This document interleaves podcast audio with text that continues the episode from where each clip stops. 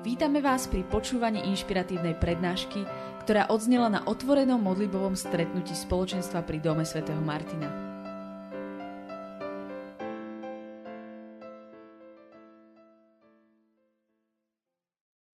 Téma je... My sme minulý týždeň premýšľali nad tým názvom, že ako to dať. A nakoniec teda tomu prischol taký názov, že hriech zabíja, Ježiš dáva život – Chcel som sa brániť tomu, aby sme tomu dali že názov nejaký taký, že evangelizácia alebo ohlasovanie, lebo neviem, že koľko ľudí by prišlo na túto stredu, ale myslím si, že kvôli chválam by ste prišli, určite. Ale malo by to taký nezaživný názov, tak som vďačný za to, že v kancelárii tú kolegyňu napadol taký názov Hriech zabije, Ježiš dáva život.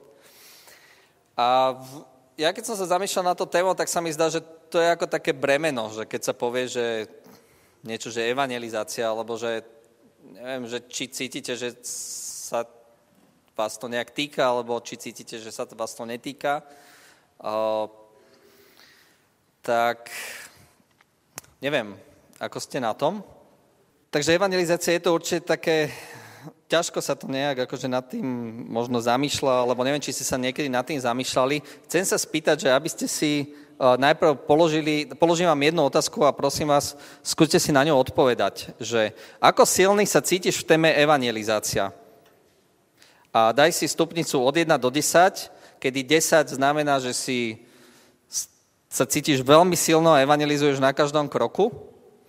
A jednotka to je, že táto téma sa ma až tak veľmi netýka. A peťka to je tak, že no, už som možno niekedy evangelizoval, alebo som niekomu povedal o Bohu, tak dám ti teraz pár sekúnd na zamyslenie, takých 10-15, že skúsa tak obodovať. Skúsa obodovať, že či si skôr tej vyššej stupnici 7 až 10, alebo 7 až 5, alebo 5 až 3, alebo skôr, skôr menej ako 3.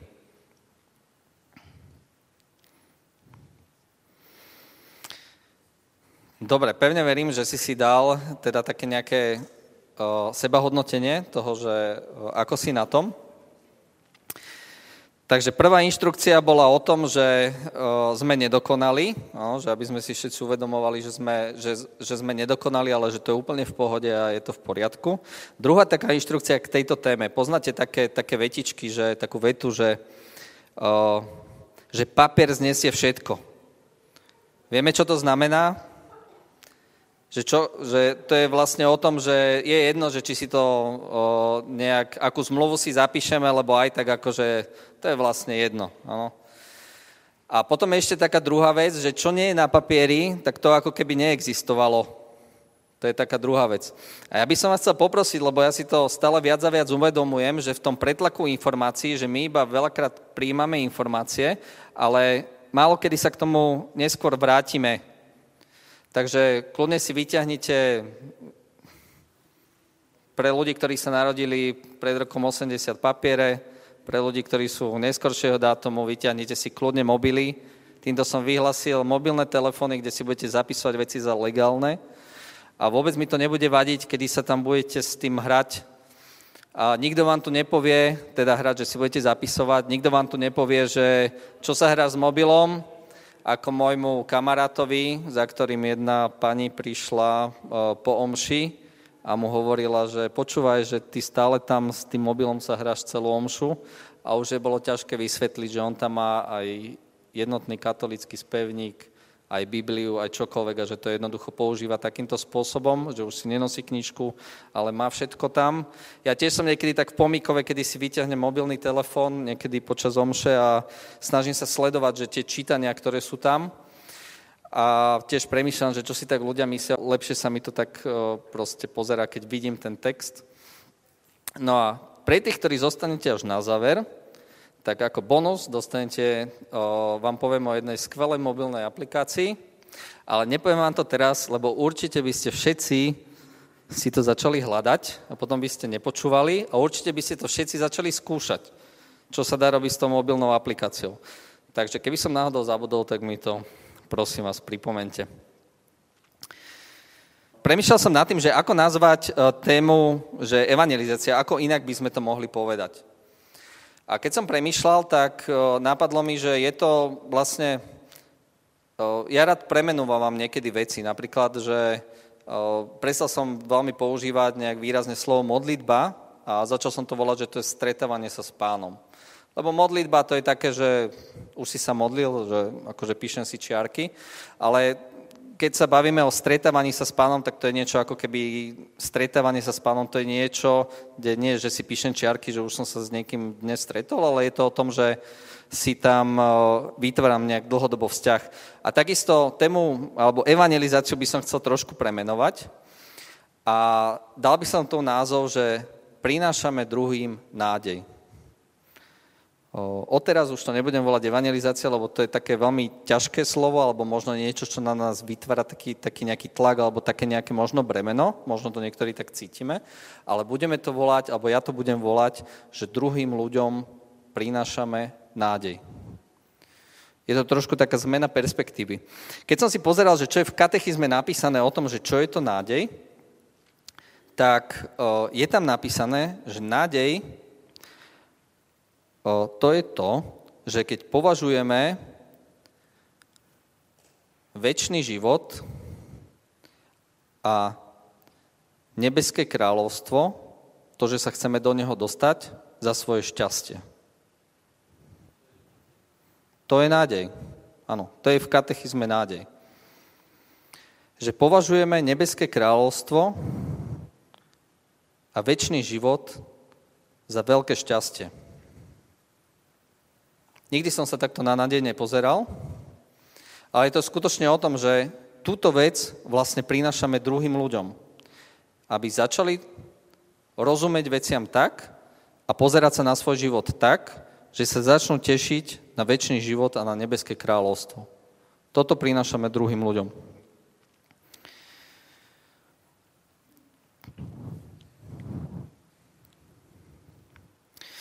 Keď som premýšľal ďalej na toto tému, tak som si uvedomil jednu takú vec, že o, neviem, ako je to s tým prínašaním nádeje vo vašom živote, ale uvedomil som si, že druhým ľuďom nebudeme prinášať nádej, ak nie sú v našom živote určité veci. Stále, pokiaľ nebudú určité veci v našom živote, o ktorých za chvíľku poviem, tak stále to budeme brať ako nejaké také bremeno. Skúste sa zamyslieť nad tým, že keď sa obliekate, obliekate sa každý deň, predpokladám, a predstavte si, že máte štyri nejaké druhy, ktoré si na seba dávate. Dávate si nejaké nohavice, dávate si možno nejaké tričko, mikinu, topánky. Tak povedzte mi, že na ktorom mieste, keď, keď si dáme, že nejaký horný odev, napríklad mikina, nohavice, e, tričko a topánky. Na ktorom mieste si obúvate topánky? V ktorom poradí sú? Skúste sa chvíľku zamyslieť.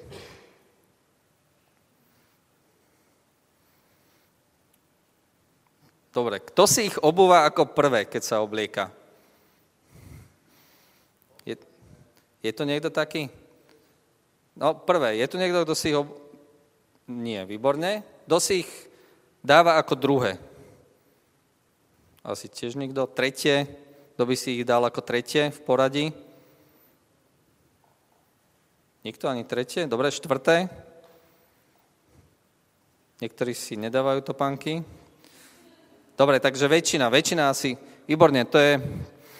Keď sa pozrieme do jednej kapitoly Efezanom, tak my sme dali vyrobiť také nejaké, eva, také nazvem to, evangelizačné tričko. A sú tu jednotlivé také o, ukážky vlastne z rímskej výzbroje, ktorá je použitá, o, keď o, svätý Pavol vysvetloval o, Božiu výzbroj, ktorú si máme obliekať.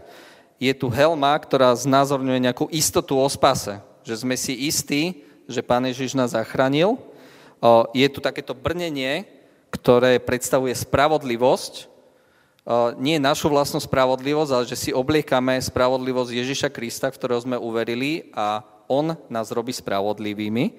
Potom je tu štít viery, ktorým odrážame šípy zlého. Je tu opasok pravdy. Veľakrát sa deje to, že nás zneistujú rôzne veci, napríklad je nejaký tlak na nás, či už možno v našej hlave, alebo od kolegov, alebo od nemenkom, alebo možno od rodinných blízkych o tom, že, že uberáme sa nejakým zlým smerom, keď sme veriaci a podobne, tak si dávame taký opasok pravdy a potom je tam Božie slovo, to je vlastne meč a potom sú tam, že ohlasovanie Evanelia, to vlastne znázorňuje obu, alebo sandale, ktoré nosili rímsky vojaci. A je to presne tak, že pokiaľ tých niekoľko vecí si neoblečieme predtým, ako si nasadíme, alebo ako ohlasujeme evanelium, tak evanelium sa nám bude ohlasovať veľmi ťažko. Pokiaľ nie sme naozaj vnútorne nejak hlboko v srdci presvedčení o tom, že Pán Ježiš nás zachránil, že nám odpustil hriechy, ak, nie sme, ak nemáme možno nejakú veľmi veľkú vieru, že tá viera je nejak iba v zárodkoch, alebo ak nie sme si istí tým, že vďaka spravodlivosti Ježiša Krista sme zachránení, tak veľmi ťažko si na seba dáme tie sandále, v ktorých budeme hlásať evanelium. Takže ako prvá vec, ktorú je potrebné preto, aby sme vôbec ohlasovali evanelium, je, aby sme si vôbec boli istí tým, tou zväzťou, ktorú Pán Ježiš pre nás má, že sme milovaní Bohom, že sme nedokonali, že sme hriešni a že si uvedomujeme, že tie hriechy nás oddelujú od Boha, ale vďaka Ježišovi Kristovi, nás, ktorý dal tú bariéru medzi Boha a nás, prestúpil to svojim krížom, tak vďaka týmto veciam máme prístup k Bohu. Ak v týchto veciach nie sme si istí, alebo ak sme o nich málo presvedčení, tak o nich druhým nebudeme hovoriť. Ak toto nemáme na mysli, tak potom možno aj tú evangelizáciu alebo to ohlasovanie nádej budeme brať ako veľké bremeno. Bude to ťažké pre náš život. Možno, že to počas života ani nebudeme riešiť keď Ježiš odchádzal do neba, tak dal svojim následovníkom poslednú inštrukciu. Nebolo to, táto inštrukcia, niekde ju spomína aj e, niekde počas toho, ako vyučoval svojich učeníkov a apoštolov, ktorí išli za ním, ale nejaké inštrukcie dal na začiatku, nejaké v strede a nejaké na konci. A väčšinou sa hovorí, že e, najdôležitejšie prichádza na konci. Napríklad, keď idú niekoho e, obesiť, tak niekedy bolo taká zvyklosť, že povedz nám svoju poslednú vôľu a keď ten človek vyslovil tú poslednú vôľu, tak sa mu snažili splniť. Lebo to bolo niečo ako keby posvetné. A Ježiš odchádzal do neba a on zadal nejaké posledné inštrukcie svojim následovníkom a povedal tam také tri veci. Že chodte do celého sveta, hlásajte evanelium a robte mi z ľudí učeníkov. Je to spomínané vo všetkých troch použijem taký termín synoptických evanieliách, to sú evanielia Matúša, Mareka a Lukáša, lebo tie tri evanelia sú veľmi podobné, Jánovo je trošku odlišné, tak pravdepodobne tie tri evanelia, oni nejak súvisia spolu a vychádzajú jedno z druhého. Predpokladá sa, že z Marekovho evanelia vychádza Matúšovo aj Lukášovo evanelium.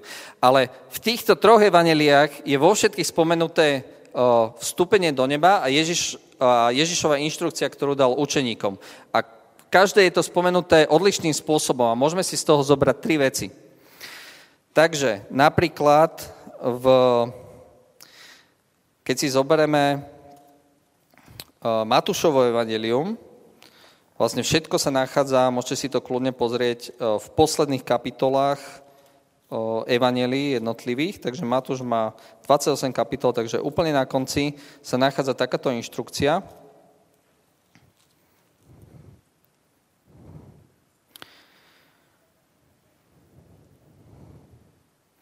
Ježiš pristúpil k ním a povedal im, daná mi je všetka moc na nebi a na zemi. Keď si to uvedomíme do dôsledkov, čo povedal Ježiš, že daná mi je všetka moc na nebi aj na zemi. Úplne všetká moc. To znamená, že, že čokoľvek, čo si predstavíme pod, pod mocou, To nie je niečo ako keďže parlament má moc niečo odhlasovať, alebo keď je niekto americký prezident, tak má moc poslať, ja neviem, 50 tisíc vojakov na nejaké miesto. Ježiš hovorí, že daná mi je všetka moc, úplne všetka moc na nebi a na zemi. A potom, ako povedal túto vetu, povedal učeníkom, a teraz vy chodte do celého sveta, on ich jednoducho vyslal s tou mocou. Chodte do celého sveta a hlasajte evanelium.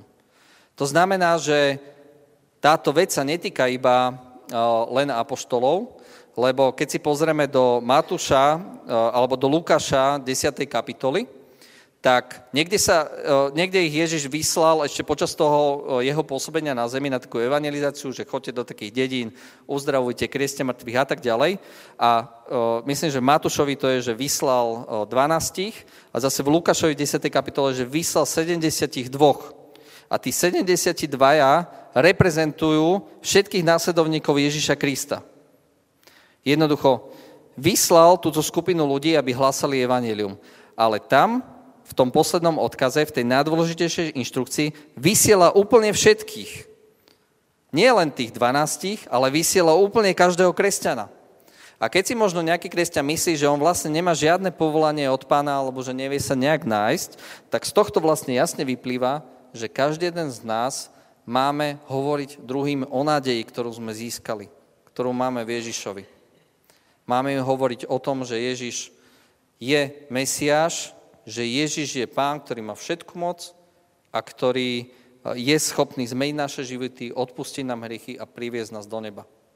Je to inštrukcia pre úplne všetkých kresťanov a takýto, len, takýto by sme mali byť, že hovoríme druhým ľuďom, lenže tam samozrejme nastáva potom problém, že my sa zrazu zistíme, že máme takúto inštrukciu a teraz máme vlastne taký problém, že čo máme robiť, alebo že nevieme sa z toho vymotať, alebo že je to pre nás také veľmi náročné. Že čo teraz, mám ísť do trolejbusu a mám sa tam, ja neviem, postaviť do stredu trolejbusu a mám tam začať niečo hovoriť, že o Bohu. Ja keď som išiel raz trolejbusom, mal som asi 12 rokov, sedel som niekde vpredu a vedľa mňa si sadla taká staršia pani, o, neviem, mohla mať 60 rokov, ja som mal 12 rokov, ona si takto na mňa otočila a povedala, že ty máš také pekné oči, z teba bude určite kňaz. No. A ja v tom akože nejakom takom, ja som však chodil som do kostola a tak, bolo to pre mňa také, taká zvláštna situácia, ale nie je to myslené, že jednoducho uh, možno nejakým takýmto spôsobom, ale každého jedného z nás bude viesť Pán Boh veľmi špeciálnym a individuálnym spôsobom, ako to máme urobiť. Ale na to, aby sme to vôbec museli alebo mohli urobiť, potrebujeme uh, začať premýšľať nad tým, v akej situácii alebo v akej životnej situácii sme my sami. Alebo že kde sa nachádzame, alebo že kde nás Boh posiela, alebo že kde nás Boh dal. Ale na to, aby sme začali vôbec nad týmto rozmýšľať, musíme byť vôbec presvedčení v srdci o tom, že Pán Boh je nad našim životom celým a že Pán Boh presne vie, že v akej situácii sa nachádzame a že keď sa v nejakej situácii sa nachádzame, tak to nie je bez toho, bez nejakého jeho vedomia, bez toho, že by on vôbec o, nejak, že o, jednoducho, že on je nad tým, nad tou celou našou životnou situáciou. A k tomu potrebujeme pochopiť, že každého jedného z nás Pán Boh tu chcel mať. Každého jedného z nás, bez výnimky. Ka- nech si čokoľvek myslíme, alebo ja ti to teraz hovorím do života, že Pán Boh ťa tu chcel mať. A chcel ťa mať presne takého, aký si. Presne takého, ako vyzeráš, keď sa pozrieš do zrkadla, možno, že sa sebe nepáčiš, ale to teraz neriešime, že Pán Boh ťa chce mať presne takého, aký si. Tak ťa stvoril jednoducho a presne takého ťa chcel vytvoriť a presne z takého sa teší, aký momentálne si. A keď pochopíme túto druhú vec, tak potrebujem pochopiť aj to, že pre každého jedného z nás má Pán Boh individuálny plán. To nie je tak, že pre nás jeden možno je nejaký konkrétny plán, že taká nejaká linka, že po tej pôjdeme, ale že pre každého jedného z nás má konkrétnu nejakú vec, že keď budeme s ním, tak tú vec naplníme. A keď sa rozprávame o tom, že čo je to vlastne kresťanstvo, tak kresťanstvo je to, že my sme uverili v Ježiša Krista, ktorý nás zachránil, príjmame to, že On je náš spasiteľ a príjmame to, že nás chce viesť. A On nás chce viesť takým spôsobom, že nám bude konkrétne veci hovoriť do nášho života, čo máme robiť. To sa stane ale vtedy, keď s ním budeme tráviť čas. Keď s ním budeme tráviť dve minúty za deň, tak sa to diať nebude. Keď s ním budeme tráviť 3 minúty za deň, ani vtedy sa to diať nebude. Vo svojom živote si potrebujeme vytvoriť priestor na to, aby sme s Bohom boli nejaký dlhší čas. To neznamená, že s ním mám tráviť hodinu denne, alebo dve hodiny denne. To znamená, že vo svojom živote si potrebujem vytvoriť priestor, že možno Jeden deň budem s ním 10 minút, jeden deň s ním budem 15 minút, jeden deň 20 a možno jeden deň v týždni mu dám napríklad hodinu. A ak začneme žiť takýmto spôsobom života, že sa začneme s ním naozaj stretávať, nie iba sa modliť k nemu, ale naozaj sa s ním stretávať a vytvárať si s ním vzťah, tak sa v našom živote začnú diať veci. Bez toho, aby sme to začali robiť, sa to nezačne diať. Ale keď vytvoríme priestor, tak sa to začne diať. Okrem toho, že začneme robiť túto vec, tak si môžem čítať Božie slovo. Je tam veľmi veľa vecí, ktoré nás môžu osloviť, nad ktorými sa môžeme zamyslieť, ktoré nám veľmi veľa povedia do života. Sami budete prekvapení, že keď si otvoríte Božie slovo a budete venovať možno jednu kapitolu denne, tak zrazu Pán Boh k vám začne cez to hovoriť a možno začnete tomu tak lepšie rozumieť. Ale okrem týchto dvoch vecí, že sa budeme s ním stretávať a budeme si čítať Božie slovo, tak je dôležité, aby sme chodili do nejakej skupiny kresťanov, s ktorými sa budeme rozprávať o Bohu. A s ktorým budeme zdieľať veci, že ktoré možno si myslíme, že nám Pán Boh povedal. Ja na začiatku, keď som začal chodiť do takého menšieho, to voláme, že stredka alebo menšej skupiny kresťanov, tak sme sa začali rozprávať o veciach, ktoré viete, Pán Boh hovorí. Pán Boh hovorí ku každému jednému z nás. Niektorí ho počujeme viac, niektorí menej, ale každý z nás ho môže počuť. A sme sa začali o tom rozprávať, že viete, že mne sa zdá, že Pán Boh mi asi toto povedal. No a ostatní nám dali takú nejakú, tí kresťania, s ktorými sme tam chodili, taký, ne, takú nejakú spätnú väzbu, že, mm, že myslím si, že hej, že mohlo by to byť, že vidím to na tvojom živote, že nejak takto sa to uberá. Tak sme to začali spolu skúmať a keď sme sa o tom veľa rozprávali, tak postupne sme začali zisťovať, že akým spôsobom Pán Boh hovorí k nám. A keď začneme počuť naozaj Pána Boha, tak vtedy sa začína veľmi silno Pán Boh vplýva na náš život. Vtedy začneme aj rozumieť, kam nás chce viesť. Lebo niekedy je to možno v našom živote tak, že iba sme na mieste a prichádzajú okolnosti a narazí na nás jedna okolnosť správa, my sa posunieme doľava, potom príde zľava niečo, my sa posunieme doprava a že tak sa hýbeme nejak tak čudne v živote, ale Pán Boh nám vytýčil nejaký cieľ a Pán Boh túži potom, aby sme ten cieľ naplnili, dosiahli a On nám dáva všetky schopnosti na to, aby sme toho boli schopní. A tá schopnosť, ktorou si schopný to urobiť, je Duch Svety. Preto potrebuješ si pýtať Jeho ducha.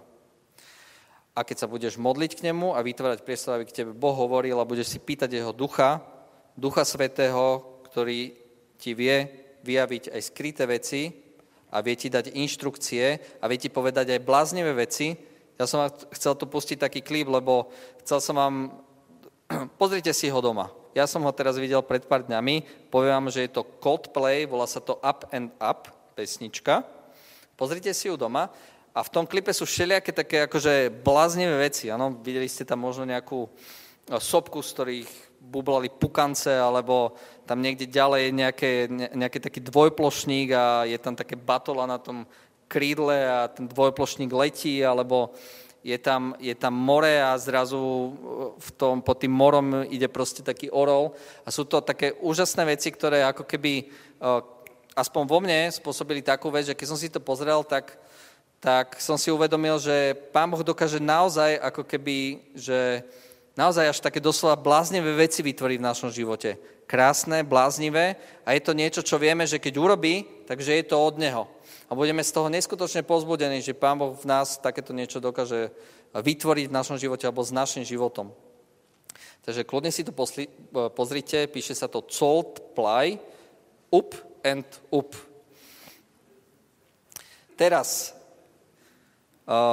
čo vlastne s tým, že keď začneme naozaj žiť s Pánom Bohom, že sa začneme s ním stretávať a prosiť Ducha Svetého, aby nás naplnil, tak ako sme tuto teraz boli na chvalách a sme si Pána Boha pýtali do nášho života, tak dostávame sa pred otázku, že zrazu už ako keby si ideme nasadiť tie topánky a teraz, že aha, že tak ideme ohlasovať evanelium musím si uvedomiť, že v akej som životnej situácii. A ja by som takéto prinášanie nádeje rozdelil na také tri typy.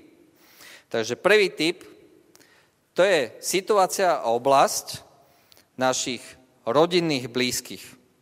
To je taký prvý typ, alebo taká veľká oblasť. Alebo s kým trávime ešte tak veľmi veľa času, to sú naši kolegovia v práci, alebo nejakí spolužiaci, alebo nejakí biznis partneri, s ktorými proste podnikáme a sme s nimi veľmi často.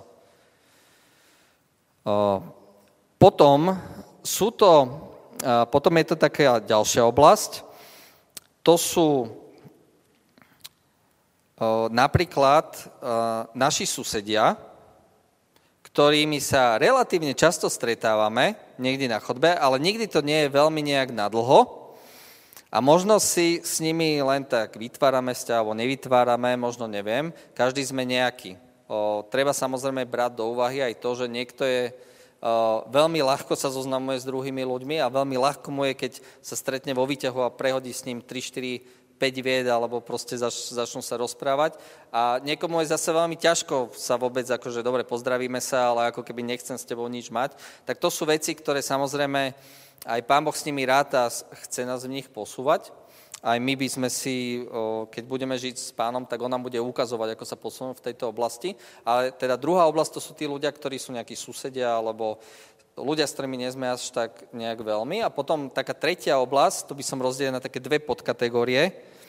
Prvá podkategória to sú ľudia, ktorí sú, náhodne ich stretnem na ulici,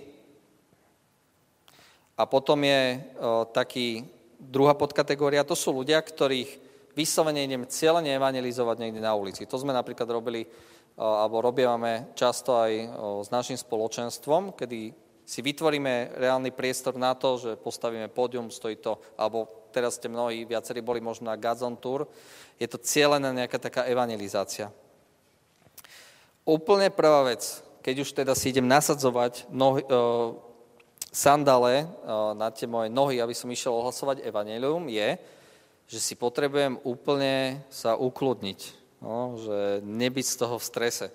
To si potrebujeme uvedomiť, že uh, Pán Boh nie je taký, že by nám chcel neustále nejak nás stresovať s vecami, ktoré proste máme nejak, že stále nás niečo, že ešte si to neurobil a že makaj tam a že ke, keď mu neohlasíš evanelium, tak neviem, čo sa stane, áno že musíme sa v prvom rade upokojiť, uvedomiť si, že Pán Boh je s nami a potom by sme sa mohli začať modliť za našich blízkych z rodiny, mohli by sme sa začať modliť za našich susedov, s ktorými sa občas stretávame.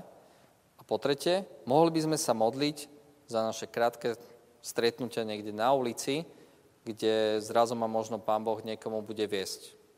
A to nemusí byť nejak veľa času, ale venovať sa tomu, aby som sa možno krátko prihovaral za svojich rodinných príslušníkov, za mojich susedov a za ľudí, ktorých stretnem náhodne na ulici.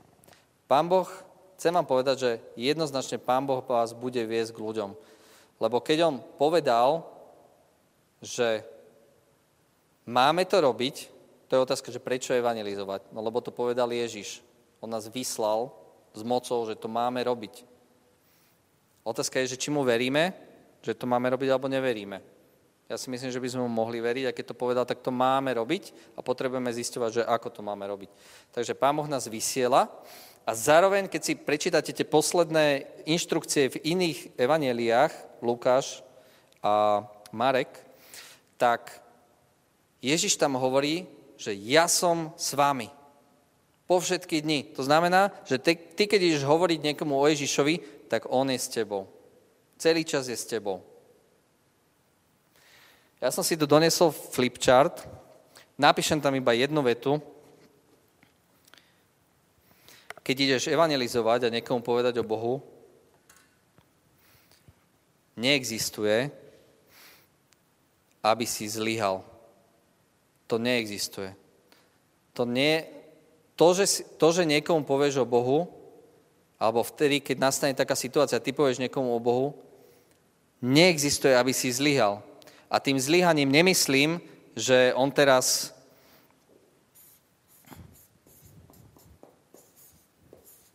napíšem tu, že nie je možné zlyhanie.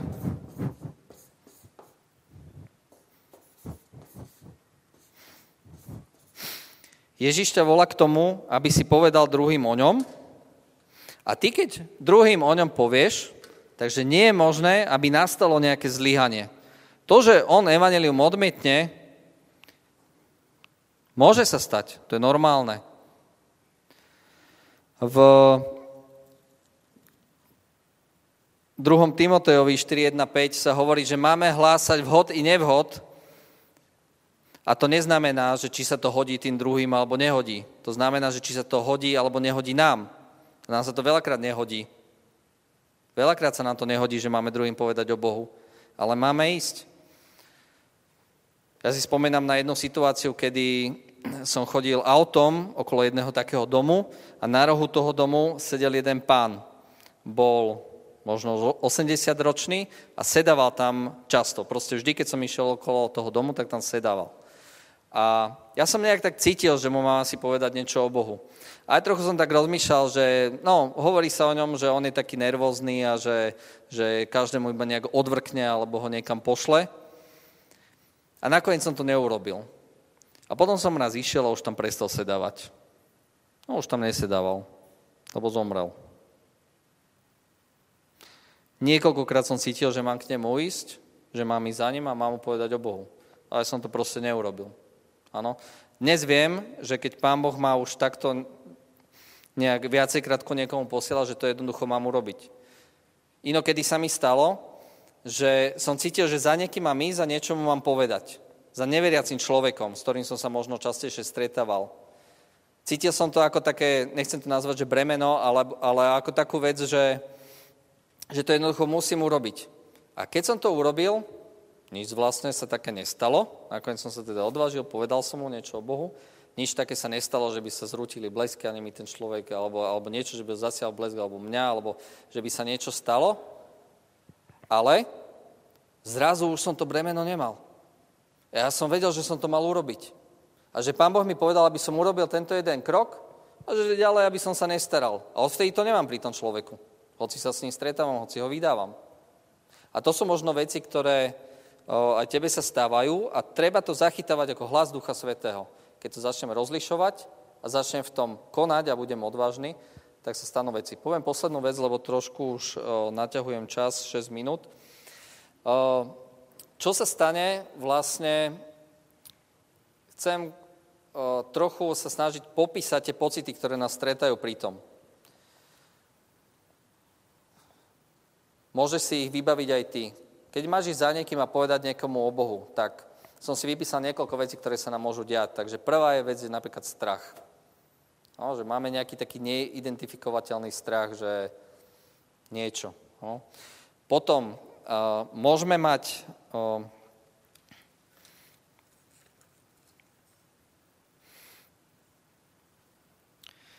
také niečo, že bojíme sa odmietnutia. Že ten človek nás proste odmietne alebo pošle niekam. Alebo že sa nám bude posmievať. Aj to sa nám môže stať. Alebo, že netrafím správny čas. Že čo keď zrovna dojdem v takom čase, že ten človek proste to úplne niečo namimo to bude. Alebo možno sa bojíme straty priateľstva. Alebo sa bojíme toho, že nám dá nejakú nálepku, že som nejaký fanatik alebo blázon, alebo že som uletený, divný alebo nejaký nerozumný človek. Neviem, či to bude znieť ako pozbudenie, ale buď si istý, že kopec týchto vecí sa ti bude stávať.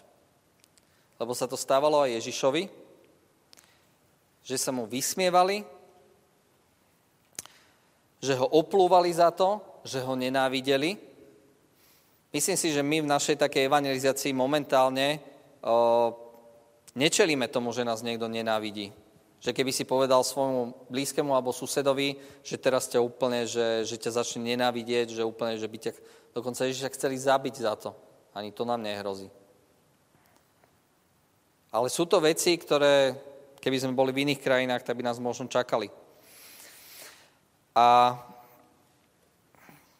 na záver uh, poviem ešte takú vec, že je dobre rozlišovať teda v ktorej si životnej situácii, Takže keď si napríklad rodič, tak tvojou najväčšou zodpovednosťou je evangelizovať svoju rodinu.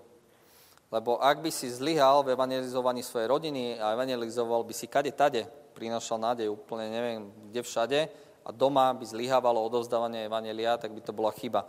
To znamená, ak ťa Boh postavil do rodiny, tak tvojou zodpovednosťou je byť svedectvom tvojim blízkym, ak sú náhodou neveriaci v tvojej blízkej rodine, tak samozrejme nejde o to, aby si im každú, každý deň alebo každý mesiac otrepával o hlavu, že Ježiš je pán, odozda život Ježišovi a tak ďalej a tak ďalej.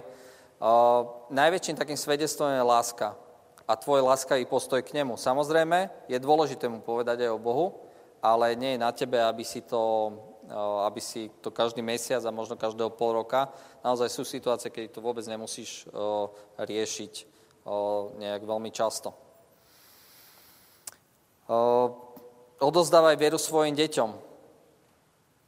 Si teraz uvedomujem na, na svojej cere, že keď sa narodila, ona vlastne nevedela nič o Bohu. Nič. No, lebo ten, ako má, samozrejme každý človek má nejaký taký vnútorný základ, ale my to potrebujeme napríklad našim deťom popísať. Preto niektoré knihy, ktoré sú tu detské, tak hovorím, že vyslovene som sa tešil na to, že túto knihu preložíme a to budem čítať cere. A keď to čítam z tej knihy, tak teraz je vďaka Bohu také obdobie, že každý deň si čítame taký nejaký krátky príbeh. A na konci to bolo zakončené odovzdaním života Ježišovi. Tak som hovoril, že vieš, že na ďalší deň, keď sa budeme modliť, tak môžeš Bohu odovzdať svoje srdce. Tak sme sa modlili modlitbu odovzdania a potom, keď sme zase druhýkrát prečítali tú knihu, tak sme to urobili znovu. Lebo to potrebujeme aj v našich životoch robiť neustále, že odovzdávame život alebo naše srdce Bohu. Takže prečítaj tú situáciu, do ktorej ťa Boh postavil a o, evangelizuj o, tam, kde ti Duch Svetý ukáže. Pozriem sa do poznámok, či som niečo dôležité nezabudol. Mám tu ešte takú poznámku, že v rámci círky alebo spoločenstva potrebujeme mať aj vytvorenú nejaký, niečo také, nejakú vlastne to stratégia alebo nejaký program, že kde vôbec môžeme uh, zavolať tých ľudí, ktorým vôbec povieme o Bohu. To je tiež také dôležité. Uh, my tu napríklad máme uh, taký jeden, okrem toho, že môžeme ľudí pozvať na stredu, máme aj taký, že kurz základov kresťana, ktorý by mal byť zase najar spustený. A je to tiež taký dobrý spôsob, ja som chcel pozvať možno aj do toho aj vás a možno aj spoločenstvo naše celé, že možno by sme mohli každý jeden z nás pozvať jedného človeka na ten kurz. Kapacita tu je. A koľkým z vás sa možno stalo, teraz dám poslednú takú otázku anketovú, koľkým z vás sa stalo, že niekto vás niekam zavolal a na základe toho, že vy ste niekam prišli, tak Boh sa vás tam dotkol. Koľký z vás sú tu takí? No, tak, tak odhadom asi 80%, no, že ono má to význam niekoho niekam zavolať. Je jasné, že dreva väčšina odmietne, že, a nie, že dreva väčšina, ale že možno veľa ľudí odmietne, ale to nevadí. O, môžeme ich pozvať. A to je asi tak, o, asi všetko. Takže vám ďakujem veľmi pekne za pozornosť. Krátko sa pomodlím ešte na záver.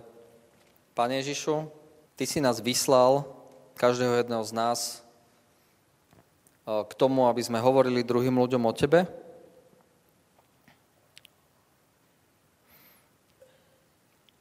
Ty si nás vyslal s mocou, so všetkou mocou, ktorá patrí Tebe, lebo Tebe je daná všetká moc na nebi a na zemi. A Ty nás v tejto autorite, ktorému patrí všetká moc, vysielaš k druhým, ťa veľmi prosím, aby sme tomu porozumeli, aby sme to pochopili do dôsledkov. A veľmi ťa prosím, aby sme mali silu ísť a kráčať. Ty nám dáš tú silu, ja to viem. Aby sme mali odvahu, aby sme ti verili, že, že s tebou dokážeme druhým hovoriť o tom, že, že si Mesia, že si záchranca a že ty každého chceš povolať do neba. Amen. No a tá, tá aplikácia, ano, aby sme na to nezabudli. Takže teraz som bol na takej konferencii a mali tam super aplikáciu, takže uh, poznáte takú aplikáciu, že uh, Bible, Bible Youth. No, to je Biblia v mobile a vymyslela to jedna, jeden zbor protestantský v Amerike a oni mali v tom takú, takú históriu, že vytvorili web stránku a na tú web stránku biblickú, kde by sa diskutovalo o Biblii, nikto nechodil. A boli z toho úplne zničení, investovali do toho dosť veľa peňazí. No a keď už to chceli zatvoriť, dva týždne predtým, ako to zatvorili, zrazu prišiel nejaký typek z toho zboru a povedal, že počul som, že Apple vyvíja nejaké aplikácie. A že viete, čo sú aplikácie, tak nikto to tam nevedel, lebo to neviem, v ktorom roku bolo, ale že nikto nevedel, čo sú aplikácie, že skúsime sa spýtať nejakého 19-ročného chalana, ktorý tam pracuje s nimi v, tom, v, to, v tých kanceláriách. Tak pýtali sa toho 19-ročného chalana, že prosím ťa, že vieš, čo sú to, že aplikácie? A on im povedal, že no však viem, že to teraz a tak ďalej. Že dobre, a vedel by si na, naprogramovať takú aplikáciu, že Biblia? A on, že, no, že vedel, že to by nemal byť problém, tak dobre, naprogramoval tú aplikáciu Bible Youth, mal 19 rokov. No a zavesili to, Apple im umožnil vlastne dať to na, do svojho obchodu, zavesili to tam a za tri dní si spomenuli, že vlastne vytvorili nejakú aplikáciu, že možno by sa aj mohli pozrieť na to, že či si to niekto, niekto stiahol, lebo predtým jednoducho neriešili, nikto neriešil ten web. No a všimli si, že tam bolo 83 tisíc zrazu stiahnutí. Tak pozreli na to, boli z toho úplne šokovaní pozitívne a samozrejme ten chalan dostal full job, e, teda prácu na plný úvezok, začal na to makať, makať, makať. A teraz majú, neviem, či, koľko je tam, že či 500 tisíc alebo milión, ne, neviem, proste je to najžiadanejšia aplikácia. No a títo ľudia vymysleli ďalšiu aplikáciu, dostali sme sa k tomu. A tá aplikácia sa volá, že, poviem to tak, jak sa to píše, že Bible Lens, Lens. A keď si to stiahnete, a odfotíte si akúkoľvek vec, akúkoľvek vec, tak vám to hodí príslušný biblický citát k danej fotke.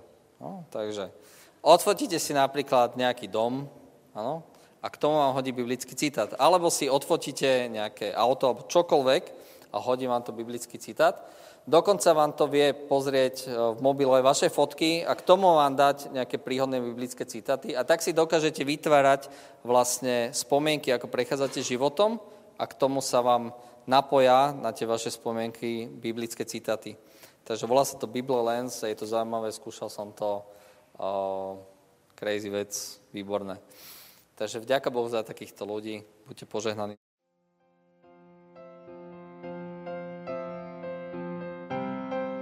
Dúfame, že sa vám prednáška páčila. Ak by ste si chceli vypočuť viac na témy, ako žiť kresťanský život v tomto svete, tešíme sa na vašu návštevu osobne na modlitbovom stretnutí v Bratislave alebo na stránke www.martindom.sk.